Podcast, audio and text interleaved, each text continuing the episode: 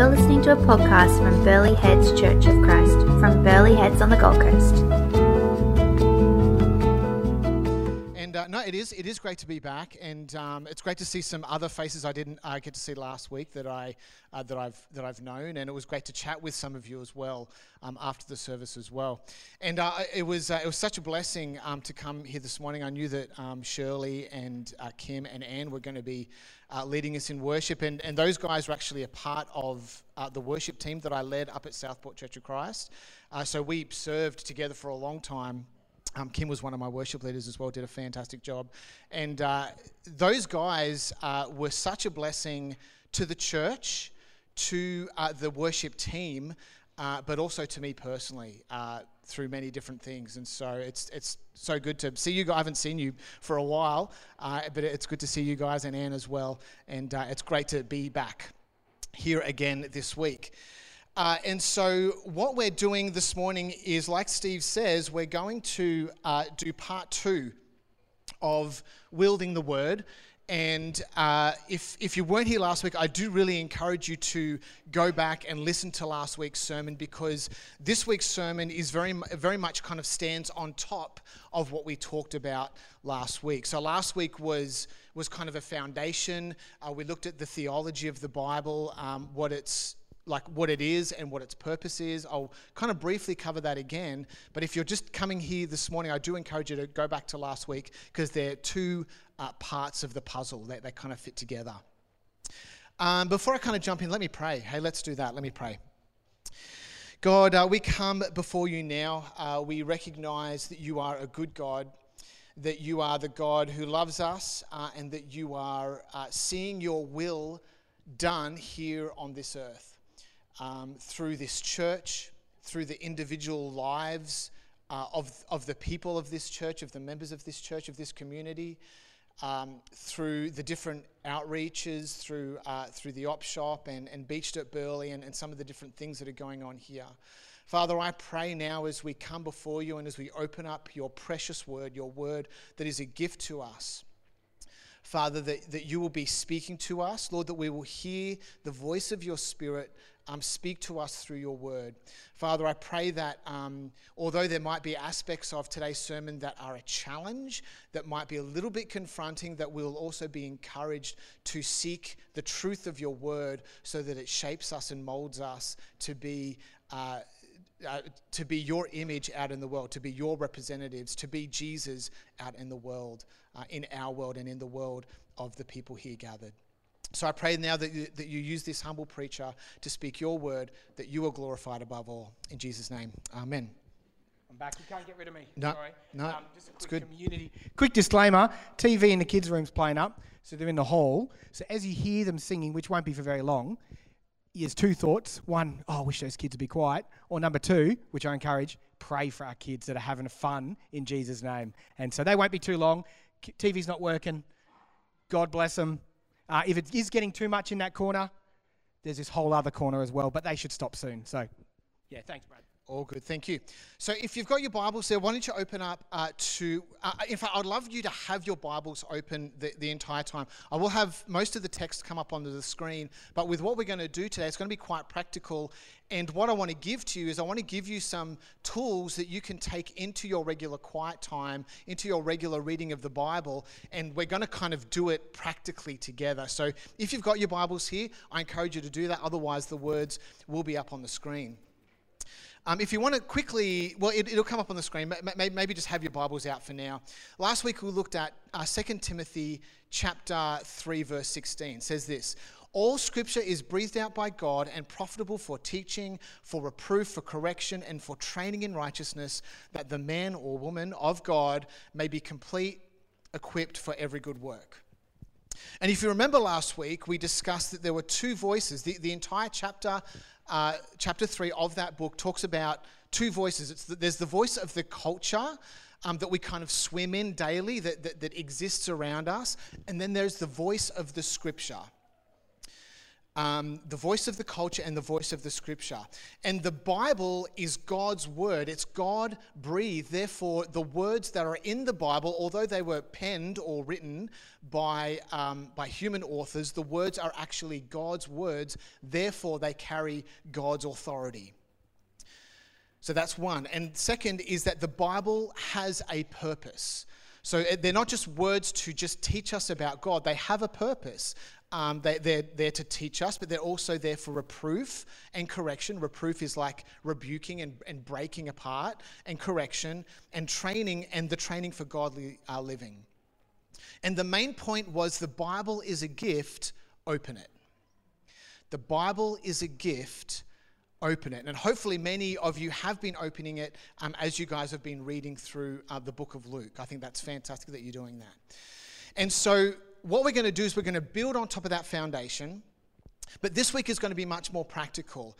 Um, and like I said before, it stands on top of the foundation that we laid last week. So, if the Bible is uh, both the authority of God and it has a purpose for our lives, our goal when studying and reading and hearing from the Word of God should be two things. First of all, to hold fast to its truth, even if it's unpopular to hold fast to its truth, even if it's unpopular and even if it's confronting for us, because it's God's word. It's, um, it's God's view of reality, and God's view of reality is the truth. So we should hold fast to that. Secondly, is we should actively allow that truth to shape us, even if it's uncomfortable. We should actively allow that truth to shape us because it's the purpose of God to form us into the image of Jesus, um, we should let that the, the truth of that shape us, even if it becomes uncomfortable. So here's an illustration to kind of kick us off. Um, when we read the Word of God, we've got two things happening. We've got us and we've got the Word of God. And what should be happening is this should be us. This is Play Doh. It doesn't look as nice as what it first did, and it's, it's kind of been mushed together with different colors, but once you get the colors together, you can't get them apart again. Uh, that's something I learned pretty quick. Um, but this, but this should be us. It's malleable, moldable, shapeable. That should be us. This, which is the mold, the thing that shapes, should be the Word of God. And what happens is we bring these things together. I won't kind of do it now, I don't have too many hands free, but if you know what Play Doh is, I think, you, I think you get the idea of what happens. You bring these things together, and the thing that's malleable, which is us, should be shaped by the mold, the thing that has authority, the thing that is firm. So we bring these things together, we bring the Bible into our world, we soften ourselves, we allow the Bible uh, to shape us and to, shape, and, and to uh, change us. And over time, by God's grace, we come out looking more and more and more like Christ each day. That's the purpose of the Bible, that's the goal of our lives, really. Unfortunately, that's not what always happens. Sometimes, in fact, the opposite happens. We become the mold we become the mold, we become the authority. We, we have our views, our upbringing, our traditions, the things that we've learnt maybe as a child. Um, in Sunday school or, or at church or something like that. And the Bible becomes the thing that's malleable and moldable. And when we bring these things together, unfortunately, what happens is that we, we, we see the Bible, we bring the Bible into our world, but because sometimes it confronts us or it challenges our kind of preconceived worldview or our preconceived understanding of God, rather than being changed by the Bible, we end up changing the Bible. And so the Bible, as we read it, kind of looks more and more, the message of the Bible, I should say, looks more and more like us rather than we become, we looking more and more like Jesus. And this can happen when we don't like things in the Bible with, with what it says to us. This, this can happen when the Bible makes us feel uncomfortable. And there are two, um, I think, fairly major problems with this. Um, uh, firstly, which is just kind of on the side, firstly, um, if we love God, we should love His Word. You know, if, if God is truth and we love God, then we should love the truth and we should want to know the truth. I, th- I think that's fairly, fairly um, standard. Uh, and so, if, if we're not doing that, then we're not kind of loving God um, the way that we should. But apart from, from that, uh, two other problems is that if, if we do this the wrong way around, if we kind of become the mold and the Bible is the Play Doh, uh, first of all, we're stopping that shaping process from happening. We're, we're stopping the Bible from doing the work that God intended it to do. Um, God's desire is for us to look more and more like Jesus every day. How does He do that? He does that a little at a time. If, if we shift these things around, then we're stopping that molding process from taking place. The second thing is uh, this mindset can actually shackle us and limit and limit our exposure to the real grace and goodness of God. This mindset can shackle us and limit our exposure to the real grace and goodness of God. I'll, I'll give you an example that came up actually just this week. There's a friend of mine who is involved in a ministry, and he was telling me about a conversation he was having uh, with someone else. And this person was a young Christian guy. He had reached out to my friend, um, and this young Christian guy, he just wants to share the gospel with his friends. He has a passion for talking about Jesus with his friends. Now, his expectation, his upbringing, his experience is that when he does that, the Holy Spirit will speak to him with words, and, it's going to and he is going to tell him who to share the gospel with, and not only who to share the gospel with, but also what to say. That there's this kind of active voice of the Holy Spirit speaking to him. Um, and, and that's, not a, that's not really an uncommon uh, experience of the Holy Spirit. Um, the problem was, and, and this is why this person was reaching out to my friend, was that didn't always happen for this young man. Um, he was actually beginning to struggle to know the difference between what he was, what he thought the Holy Spirit's voice was, and what his own thoughts were. And what that then led to is he began actually kind of doubting the Holy Spirit. Well, if, if I can't distinguish these kind of two voices, then you know what's going on? What's wrong with me? How, why am i not inter- why am i not kind of understanding this correctly? Is there something wrong with me? He thought he was being unfaithful. And he then be, he then kind of became overwhelmed with confusion. He became overwhelmed with guilt. And he even started questioning his salvation and so we're going to kind of have a bit of a look at that issue again towards the end as we kind of look at some application. Um, but I just want to kind of highlight that this, this isn't just like an intellectual kind of preacher's problem.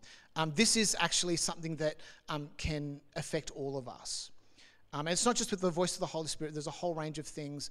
Um, I've spoken to many of people who um, kind of struggle with a similar thing, with, with just this misunderstanding of, of who God is and, and how He works in our lives. And so, what I want to do is, as we kind of continue on, the rest of it's going to be fairly practical. I want to prov- I want to give you a bit of a toolkit. Um, it's just two tools, so tool, two different ideas, uh, but we're going to go uh, in depth. And these are tools that you can bring into your quiet time to help you know the truth of God's word. Th- th- that's the idea. Um, this isn't so much about kind of, um, you know, um, helping you to be really affirmed in your faith or anything like that, or, or like a, or, or your personal walk with God. Although I think it does affect that.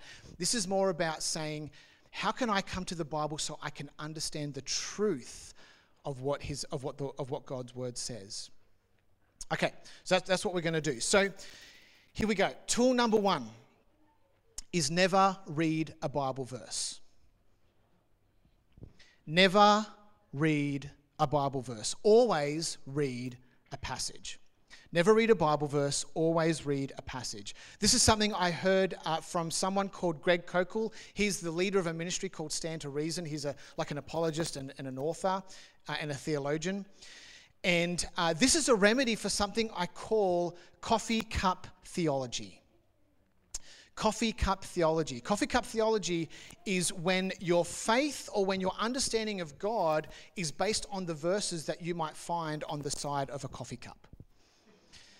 So the verses like, and, and you've probably heard these before, I can do all things through Christ who strengthens me. Philippians chapter 4, verse 13. Or maybe uh, the famous Jer- Jeremiah 29:11. For I know the plans I have for you, declares the Lord, plans to prosper you, not to harm you, plans to give you hope and a future.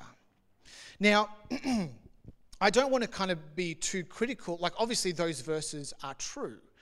Um, there is truth in those verses, but what we need to do is we need to understand the context of what's happening around those verses to get the real truth. And what can happen is when we take these things out of their context, we can kind of get the wrong idea, and, and, and that's what this is about.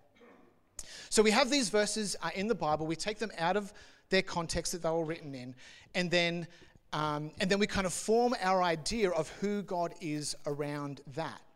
The problem is, um, people are meaning making machines.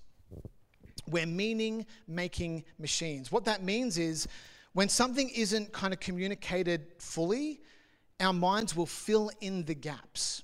So if you have a sentence or like a, like a fortune cookie and you read it and you go, wow, that's, that's so true. Um, sometimes it's because it's like, yeah, there might be some truth in there, but you're kind of filling the gaps. It's just one sentence, but you're kind of filling in the gaps with your meaning around like what might be vague about that actual sentence.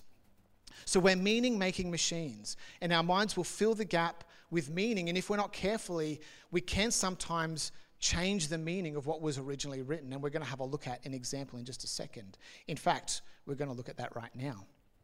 Let me take a drink first.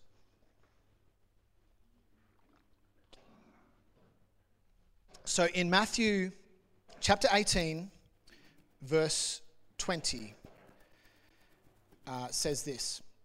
Where two or three are gathered in my name, there I am. Uh, there I am among them. Have you heard that verse before?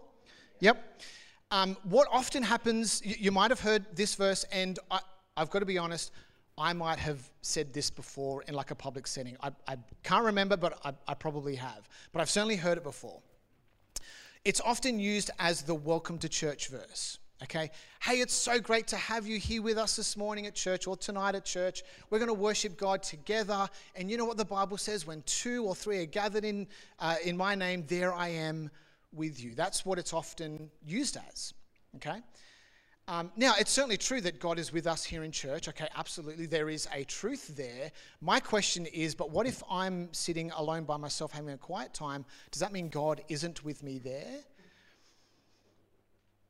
Okay, so let's have a look then. Let's take our tool and let's apply it to this verse.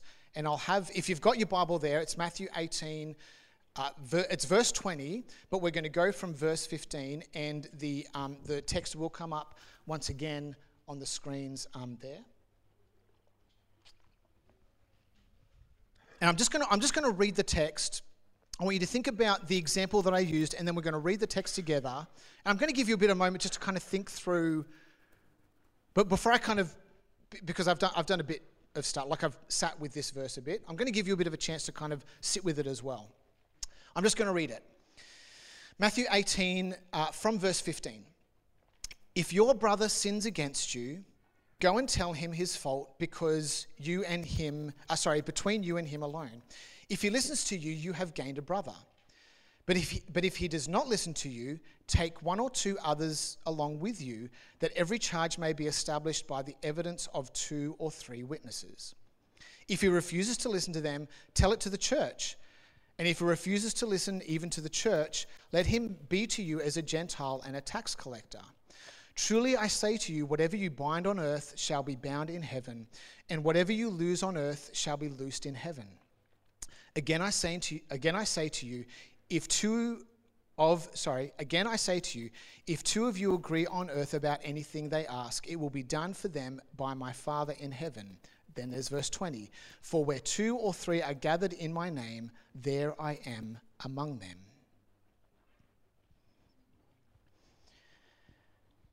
So we have this verse where two or three are gathered in my name, there I am among them. Within the context, it's pretty clear to see that this isn't about coming together in a church service. Um, as we look at the, just the context around it by just reading a couple of extra verses, kind of before or after, or sometimes both, uh, we can see that this is about conflict resolution among believers. That first of all, um, Jesus says, this is Jesus speaking, that first of all, go individually to the person where there is an offense and try and resolve it with them. And then if that doesn't work, take some witnesses, take one or two witnesses. And then if that doesn't work, um, then bring it before the church. And so the two or three, when two or three are gathered in my name, that's talking about the witnesses to this event or maybe this person's character that you're taking with you to kind of confront this person about the offense that's happened. Okay, that's what the two or three are gathered in my name. That's what it's all about. Now, you, you might think, and, and to be honest, I kind of like, I was almost like, oh, should I really use this as an example? Because it's kind of, it's kind of an innocuous verse, right? Like, it's not, if someone gets up and uses that verse in a Bible church, it's not that big a deal, okay? Because we, we, we kind of understand the truth of, of what they're trying to say. Um, but the problem is that uh, we can also, if, if, if we're not careful, we can take that same approach of taking a verse out of context, filling the gaps with our own meaning, and we can actually start, over time particularly, we can start to form our view of God based on these missing gaps and these verses taking out of context rather than what the Bible actually says. So it's an example that is kind of, like I said, it's, it's not super important, it's a fairly innocuous verse, but I think it provides a good example for, for the kind of thing I'm talking about. And hopefully, I haven't offended anyone by using that as, as, an example. So that's tool number one never read a Bible verse. So, in your quiet times, my encouragement to you, you know, even uh, in like the YouVersion app, it'll come up with the verse of the day. That's good. My encouragement is to read the verse of the day, then go to the passage, read before, read after, understand that verse within the context, not just by itself. Okay. So that's tool number one. Never read a Bible verse, always read a passage.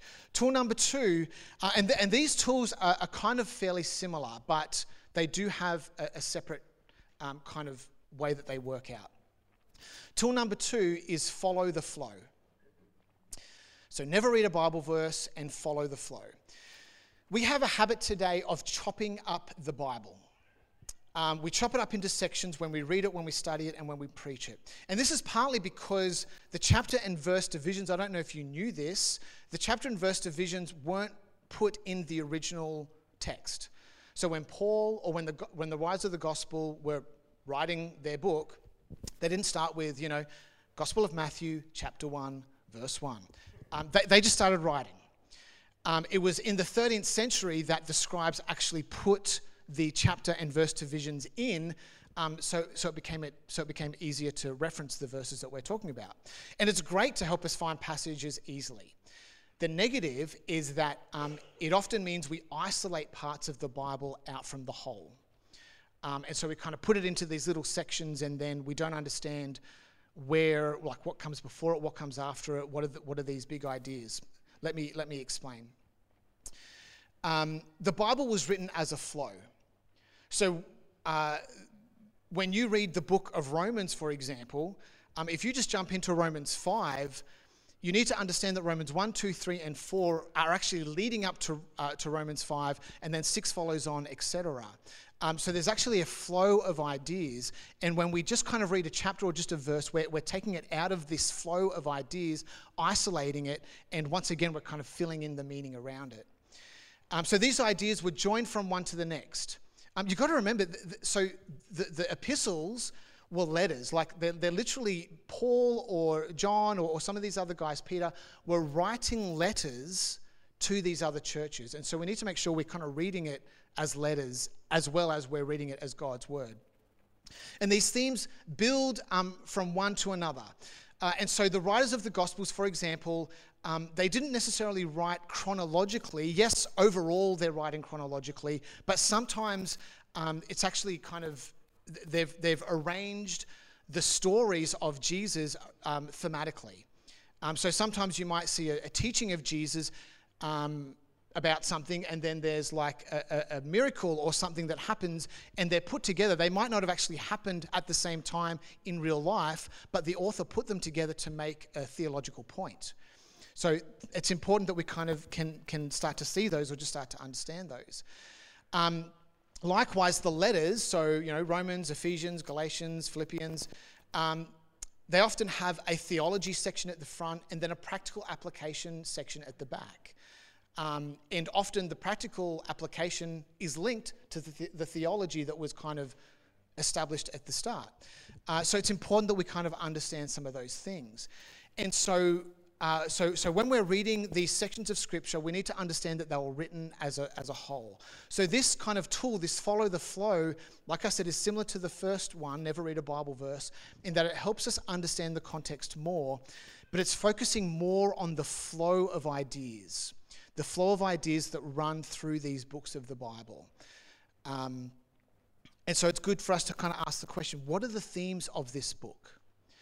Um, what is the author addressing in this book? The theme that, you know, what I'm reading right now from this verse, has that come up elsewhere in this book? Because that's actually going to, as we read it as a whole, it's going to kind of give some insight as to the real meaning of that, of that text. Uh, and so last week, when I talked, uh, w- w- when, when we looked at the verse from Second, P- uh, from Second Timothy, chapter three, I went. Th- if you remember, I kind of went quickly through that entire chapter because as I was looking at that verse and as I looked at the whole chapter, I could see that there was a flow of ideas. Paul was, uh, yeah, Paul was bringing up this idea of these two voices. There was the culture, and then there's the voice of the Holy Spirit, uh, the voice of the Scriptures, rather. And it's important to bring those things together or to understand the flow of ideas. It gives us greatest insight into not only what Paul was wanting to say, but also what the Holy Spirit was wanting to say through Paul. And so here's something that you can do in your regular quiet times um, to, to kind of put this tool into place. Um, read large chunks of the Bible sometimes read large chunks of the Bible sometimes. It will take you, if you want to read the book of Ephesians, it'll take you about 20 minutes. If you want to read uh, the, the Gospel of Luke, it'll take you about two and a half hours. Now, that might be a long time, and I, I probably couldn't maintain focus for that long. I mean, it's, it's the length of a Marvel film with the post credit scene, so we should be able to concentrate, but um, but you know, but I get it. It's it's hard to kind of read um, for, for, for, that period of time. And so, look, you, you, might want you might not want to read Luke in a two and a half hour um, slot, but maybe you want to chop it up into three major sections. Um, what you guys are doing at the moment, reading two, it's two chapters at a time, I think, with the Bible plan. That's good. that's great. Keep doing that. I would also encourage you, if you're interested in doing this, to include times where you're actually reading, let's say, 10 chapters at a time. Don't worry about trying to get, you know, sometimes we read the Bible kind of going, God, just give me that nugget that I need for the day. You know, just give me that little bit of truth, that little gold nugget that I can take with me. That's okay. But sometimes we actually want to kind of take a bird's eye view and see what the overarching themes are. That can be really helpful for us as well. So that's what this tool is about. Follow the flow. So there we are. Tool one Never read a Bible verse and tool to follow the flow. Two things that you can bring into your regular quiet times um, as you're reading the Bible. And so, what I want to do is, I want to play this out in practice, kind of with you, um, on how we can put these tools um, to use. And so, I'm going to use a different example. And to be honest, I wasn't sure if I was going to use this example, but I'm just, I felt I felt this was the right thing to do, so I'm just going to stick with it. But we're going to head back to the example of what I was talking about with the young, the young Christian guy who was struggling with his faith because he had this expectation that the Holy Spirit would speak to him in a voice and would guide him with that voice. And what I want to do is I just want to put that, not, not, not that theological idea, but I just want to put the verse that people often use to the test with these tools, and we'll just see how it plays out. So um, it's a common understanding, and what people, the verse that people will often go to, and I've heard people do this in sermons, I've heard people do, uh, do this personally when I've had a conversation with them, is they will use the verse, My sheep hear my voice. My sheep hear my voice. And at a superficial look, a superficial look, I, I get it. You know, um, if if you are a Christian, the Holy Spirit is living in you, and if you are one of Christ's sheep, then you will hear God's voice. We know that God guides us. We know that He gives us wisdom. We know that He's there with us. So, surely, look, it, it makes sense to say, yeah, my sheep hear my voice, that if I'm in a situation that I should expect to hear the Spirit's voice. I can understand how, you know, how, that can, how that can happen. But let's take our tools and let's just kind of um, challenge that idea and, uh, and, and let's, ha- let's have a look at it together. And if you want to have a further chat with me after the service, I'm more than happy to. Um, but what we want to do is we want to be shaped by the scriptures. We don't want to shape the scriptures by our own ideas, and we want to apply these tools. And so the question we're asking is what does the Bible mean when it says, My sheep hear my voice? So if you've got your Bibles there, quickly turn to John chapter 10 because that is the chapter that this verse falls in. It, it, it, uh, it's John chapter 10, verse 27.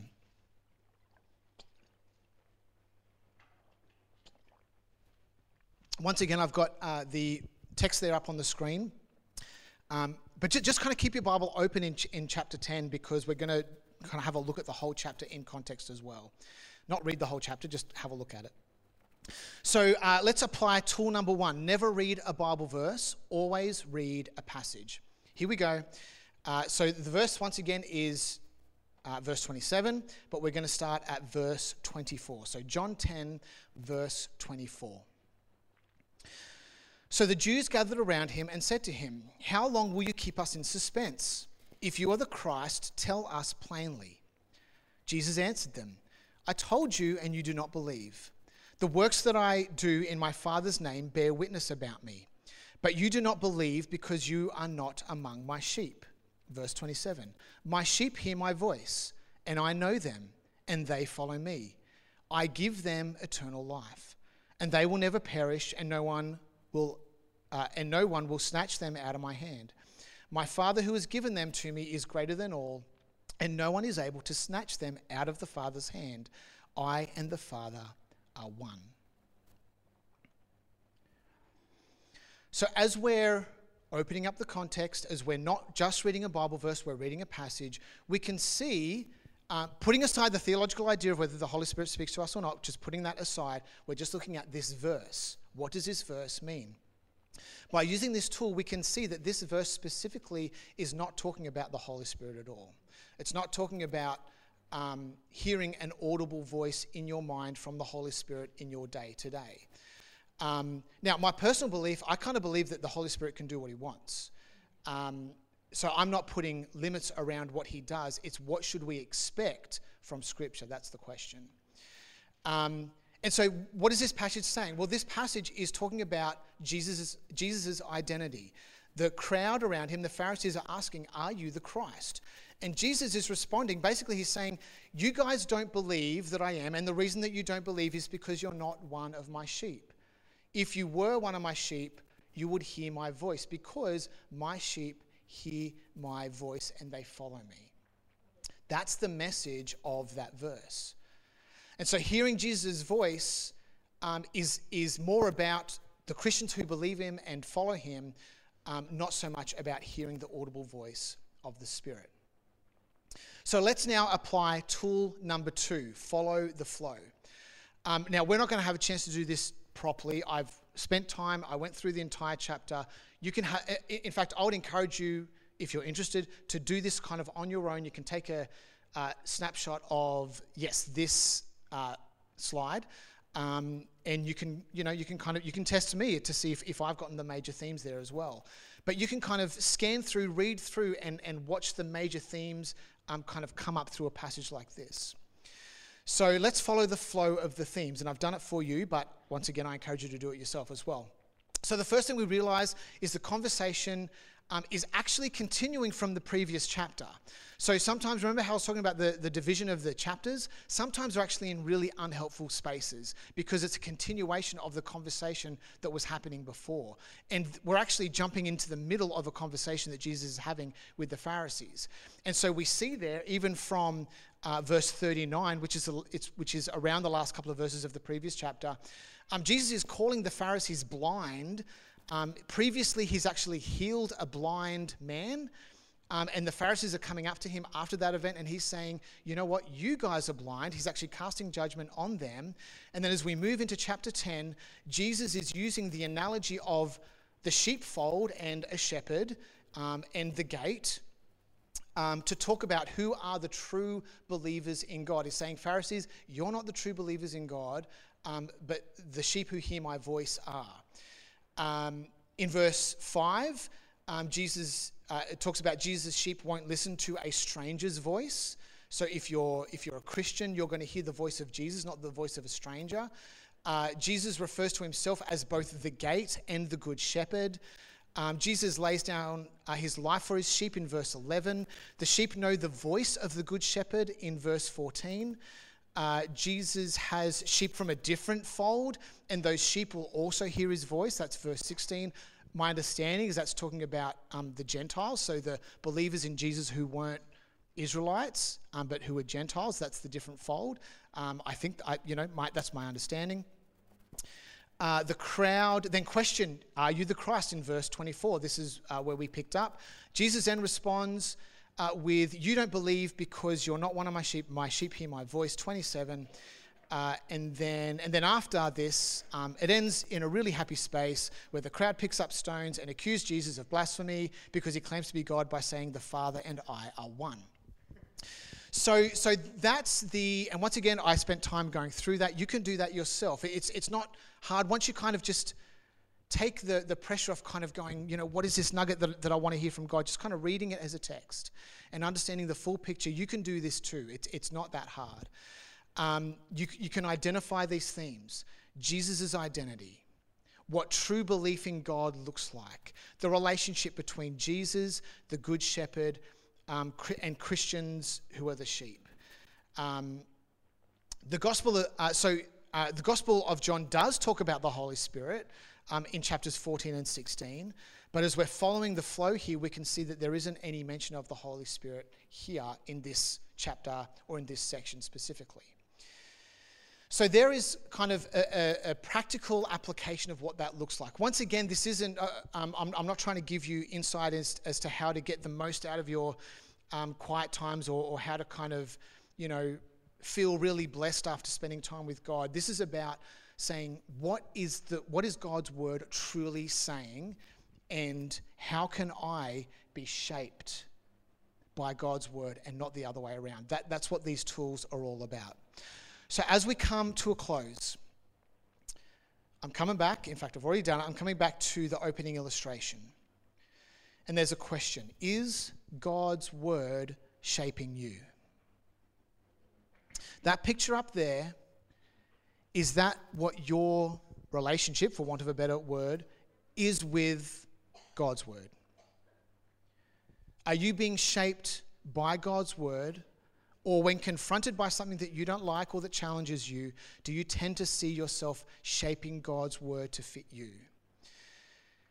Do you allow yourself to be uncomfortably conf- uh, con- confronted? I'll start again. Do you allow yourself to be uncomfortably confronted with its truth? Because if you are, that's where real change happens. That's where real change happens. The Bible is precious. It's a gift from God, and its purpose is to shape us so that we look more and more like Jesus every day. And since we did talk about the issue of the Holy Spirit, uh, let me end now with the Holy Spirit. John 14, this is where Jesus introduces his disciples to who the Holy Spirit is. In verse 16, the Holy Spirit is our helper. Verse 17 the Spirit of truth, which is the Holy Spirit, dwells in you.